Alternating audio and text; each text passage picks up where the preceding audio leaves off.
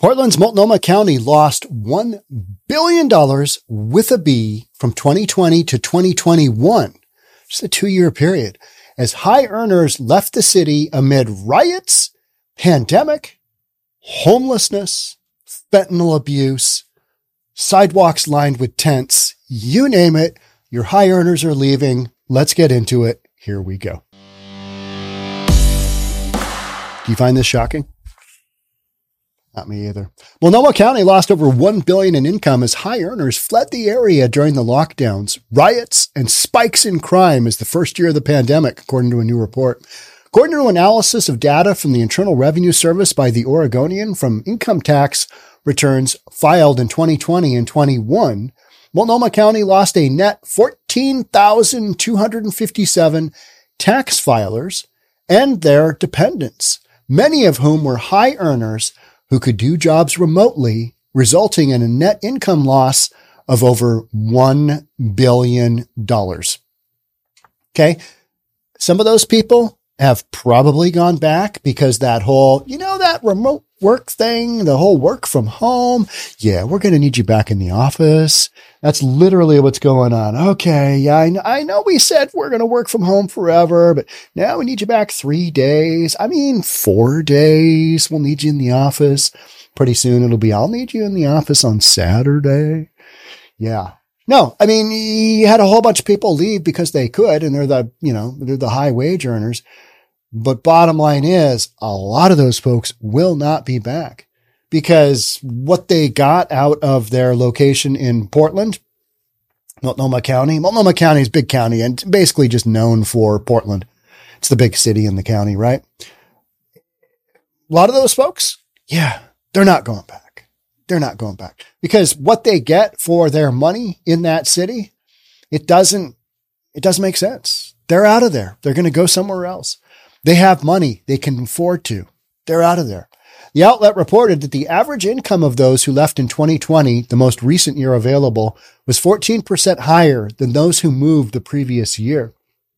Yet the average income of those who remained in or moved to the county declined during the same time frame. See that outmigration happening? Yeah. Well, you got an outmigration and then you've also got an income inequality deficiency. I'm just making a bunch of words up there, but you know what I'm saying, right? You get what I mean. The outlet's analysis of the IRS data is similar to the most recent Census Bureau estimates, which revealed that Multnomah County has the largest population decline of any county in Oregon. Well, you could also say that's because it's, you know, the biggest county, I believe. And you've got more people than anywhere else. So, okay, a bunch of them left. Makes sense. Same thing happened in New York, right?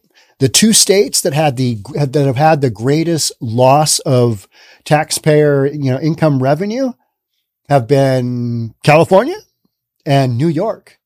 The two greatest uh, states that have had inflow, Texas and Florida. Blue to red. Simple as that.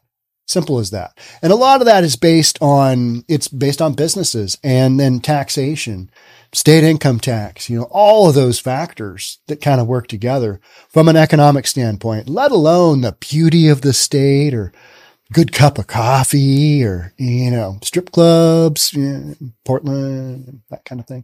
The city's largest city, Portland, has saw an exodus during this time frame, which has continued causing the Rose City to be one of the fastest declining large cities in 2022, according to the Oregon, Oregonian the city has also grappled with record breaking homicides.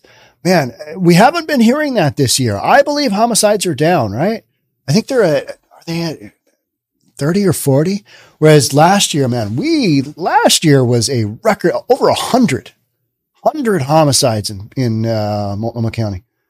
Portland, Portland. The problem is exacerbated by the fact that Portland police lack resources to follow up on investigations and property crimes. Yeah, that that is so true. I mean, and I I know that on basically a daily basis from uh, communicating with the man in blue down there. It's like, all right, yeah, we're down this many for this shift, down that many for this shift. You're going to crank up the overtime, you know, stuff like that. Those are facts that you can't avoid. When you go into a shift and you're working on two thirds capacity or even worse in Seattle, working on 50% capacity. You know, th- those are not the direction you want those numbers to go. Because when that happens, you are indicating you don't have the resources to follow up on investigations. Nobody's reporting property crimes because they know nothing's going to happen. So a lot of these cities where we're talking about, oh, criminal activity seems to be down because nobody's reporting it. Because why would they? Why waste your time calling 911, filling out a police report, spending a bunch of time when you've been through this drill multiple times because you live in a city where, you know, people are fl- frequently have their homes broken into, their businesses broken into. Man, did you see that Gucci robbery down in California? Just a bunch of, you know, hoodlums go in and just rob the store blind. That was a wacky one. But we've been seeing that consistently, right? Organized retail theft. I mean, that is a small mob going in and just clearing out the Gucci store. Making matters worse was a revelation in 2022 that District Attorney Mike Schmidt is prosecuting less than half of all misdemeanor theft cases referred to his office by police. And his response would be, the police aren't giving me enough information for me to prosecute these crimes, don't have enough information to go off of. I have to dismiss them.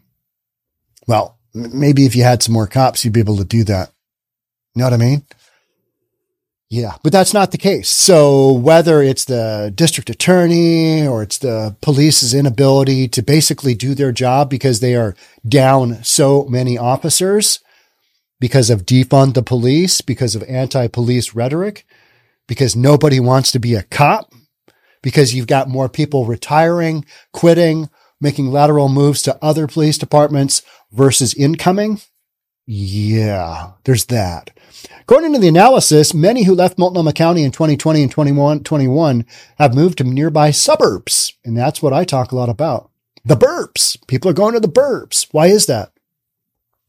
Well, because they're better run. Yeah. Oftentimes they're better run. While some uh, went out of state to places such as Spartanburg County in South Carolina, Kitsap County in Washington, Kitsap County in Washington, uh, yeah, that is, um, it's affordable. That's, it's, it's some beautiful country and it's affordable. And liberal strongholds such as Travis County in Texas, which contains Austin, as well as San Francisco. Can you imagine moving out of Portland to San Francisco? All right. Okay. Yeah, but Spartanburg County in South Carolina, if you're in Spartanburg County, South Carolina, let me know how it's going. I've never even heard of that county. Kitsap County, yeah. Uh, Austin. I mean, we all know that Austin's, it's got that whole liberal thing in a, you know, red state. So I, I get it.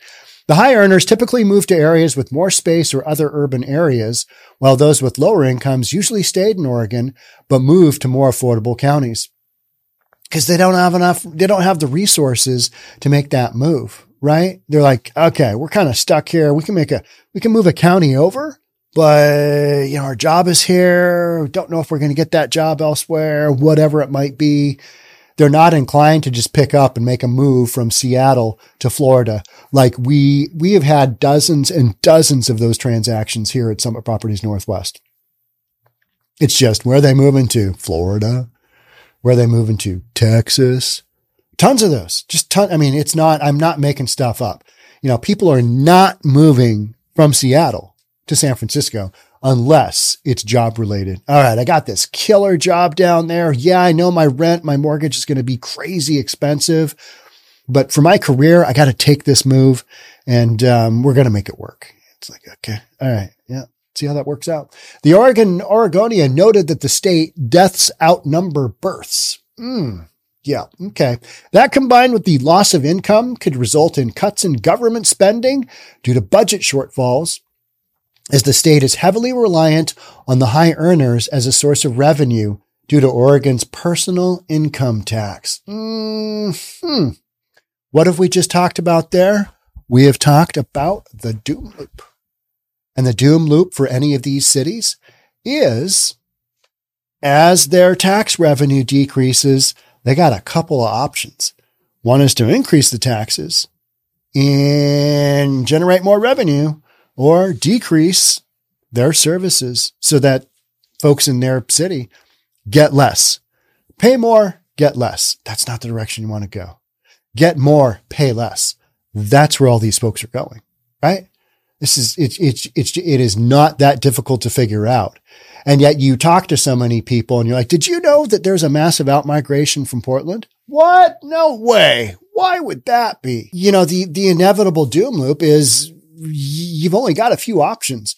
And these cities, San Francisco being a prime example, you know, 23 million square feet of office space in its downtown core, empty. You've all seen the videos. You've seen it's Meadow Leo, I think. He's doing walkthroughs of all these communities in San Francisco. They're empty. They're flat out. Their retail is empty. I mean, it's block after block after block. He'll go, yeah, that used to be a whatever. Ah, there's Nordstrom. The sign's still up, but it's closed down.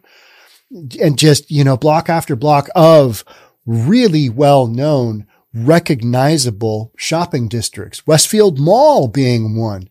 The majority of its stores closed down.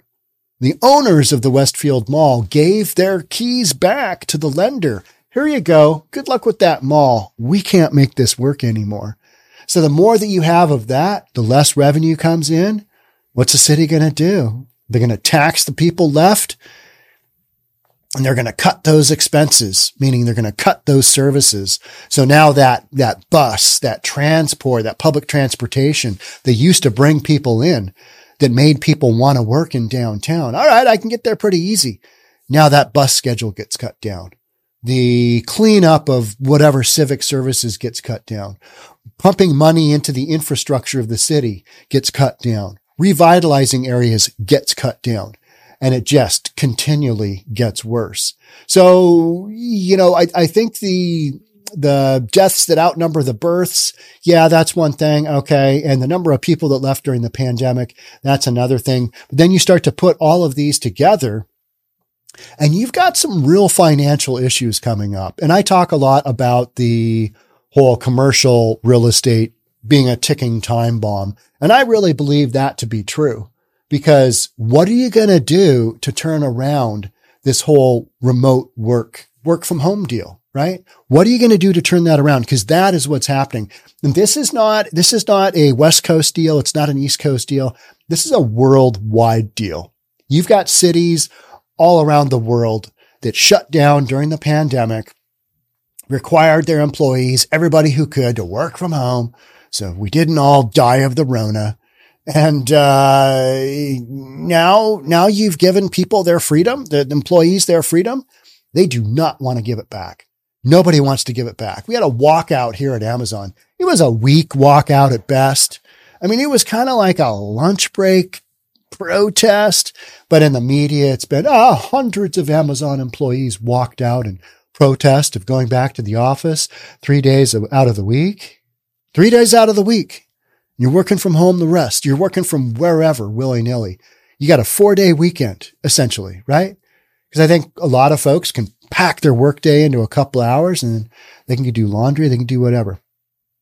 Now, there's a lot of people that work you know, you gotta, if you're in a job where you're working remotely, oftentimes you've got the, the ability to measure your work production and if you're in sales, well, how many sales do you get? You get that? Okay. It's like real estate. You eat what you kill, right? So if you don't kill much, uh, how, how'd your sales go this week? Uh, yeah. And you worked from home four days a week. Mm, okay. Well, going to take that into consideration. Amazon is going down the route of, yeah, you know, on your next performance review, we're going to be looking at how many days you were in the office. So that's three days a week. So you got 40% of the work week people aren't there these real estate spaces, they're going to get more, they're going to become more and more vacant. And that is a, that's a worldwide trend. So now all this space that's empty combined with people leaving New York, New York City had one of the greatest exoduses of folks during the pandemic because it's so dense, right? Nobody wants to live in an environment where you got to, you know, touch an elevator to get out. And who knows who had the Rona that last touched that button you know, and oh, you know, it's just in a dense environment like that. People just left in droves. Okay. I don't want to be here because I don't want to die because the media was telling you, you know, if you breathed air at all, you were going to die. And it was just, it was so clear. Get that vax. Otherwise you're going to die. Get that vax. get that vax, you know, get that 14th shot so that, you know, you protect your neighbor, even though it doesn't prevent you from giving it to him. That whole drill. All these factors ultimately work together, or if you want to see it against cities that have gone down these routes. That's what you got going on. It's pretty simple. It's pretty basic. And the numbers, the numbers don't lie. Kind of like what was that uh, Shakira with the you, the hips don't lie. It's like, uh, all right, yeah, that's so true. You know, in basketball, you can do a head fake. You can go like that, get somebody to move. You watch somebody's hips, you can't fake those out. I, mean, if you're Michael Jackson, maybe you can, but yeah, the numbers don't lie. All right, I'm going to leave you with that for now. Thanks so much for being here. I'm off to Seafair. I got four days of Seafair. My boat. It's going to be epic. It's going to be 83, 84, and 86. The three days I'm going to be out there. The fourth day is an optional day. So you tell me where else in North America you're going to have 83, 84, and 86 the beginning of August. Uh, I'm excited. I'm pumped. Thanks for watching this. We'll catch up on the next one. Bye for now.